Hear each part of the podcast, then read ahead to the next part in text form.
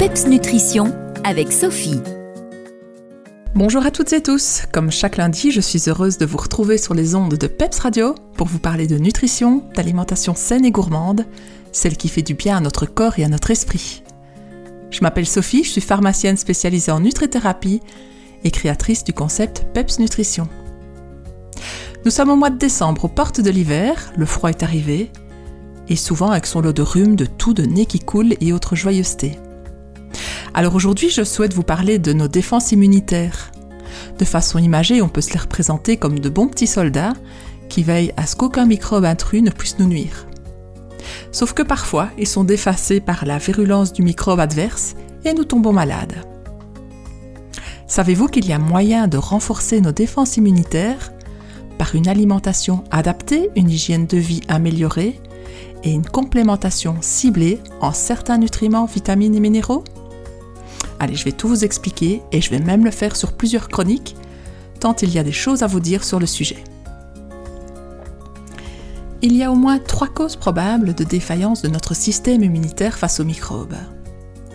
La première cause, affaiblissant nos défenses, c'est le manque d'énergie.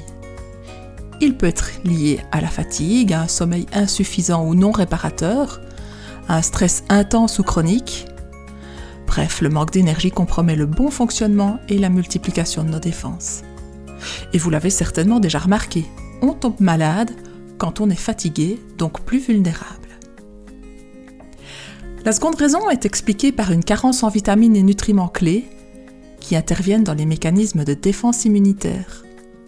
Les vitamines D, E, B6, B9, le zinc, le sélénium, le magnésium, l'iode, entre autres contribuent tous au bon fonctionnement de nos armes antivirales et bactériennes. En manquer, ils portent donc préjudice. Et la troisième cause de défaillance de notre système immunitaire, eh bien, elle est liée à une consommation excessive d'aliments qui profitent aux microbes. Alors parmi eux, on retrouve tous les aliments qui contiennent des graisses dites saturées, car ces dernières permettent aux virus et bactéries de se fabriquer des membranes inoxydables, les rendant moins sensibles aux attaques de nos défenses immunitaires. Alors les aliments qui en contiennent le plus sont le beurre, les fromages, les fritures et les plats préparés du commerce par exemple. Et puis on retrouve aussi le fer qui en excès dans le sang profite à nos assaillants en stimulant leur croissance. Mais attention, manquer de fer n'est pas mieux non plus. Alors en pratique, notre stratégie pour soutenir nos défenses immunitaires et ne plus tomber malade au moindre microbe qui passe de travailler sur plusieurs fronts simultanément. Oui, mais comment? Tout d'abord, j'optimise mes apports alimentaires riches en nutriments indispensables au bon fonctionnement de mes défenses. Et cela peut se faire au travers de conseils que je vous partage en consultation de nutrithérapie.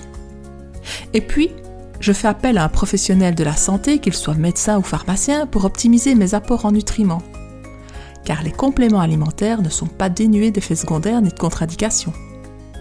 Privilégiez toujours le conseil d'un professionnel à l'automédication.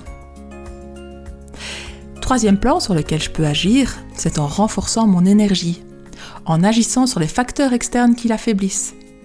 On veille à augmenter la quantité et la qualité de son sommeil. On augmente son activité physique à l'extérieur, on prend l'air chaque jour et on travaille surtout sur la gestion du stress au travers par exemple de prises en charge telles que le yoga, les balades en pleine nature, la sophrologie, qui ne sont que quelques activités anti-stress parmi tant d'autres. En travaillant sur ces trois axes, on met toutes les chances de son côté pour rester en forme tout l'hiver. Et voilà, j'en reste ici pour aujourd'hui. J'espère que le sujet du jour vous a plu. Lundi prochain, je vous parlerai de quelques micronutriments utiles pour booster notre immunité. Et d'ici là, je vous souhaite une belle semaine. Gardez le sourire et surtout le PEPS. Les meilleurs conseils et recettes nutrition de Sophie, c'est PEPS Nutrition. Retrouvez-la sur Facebook.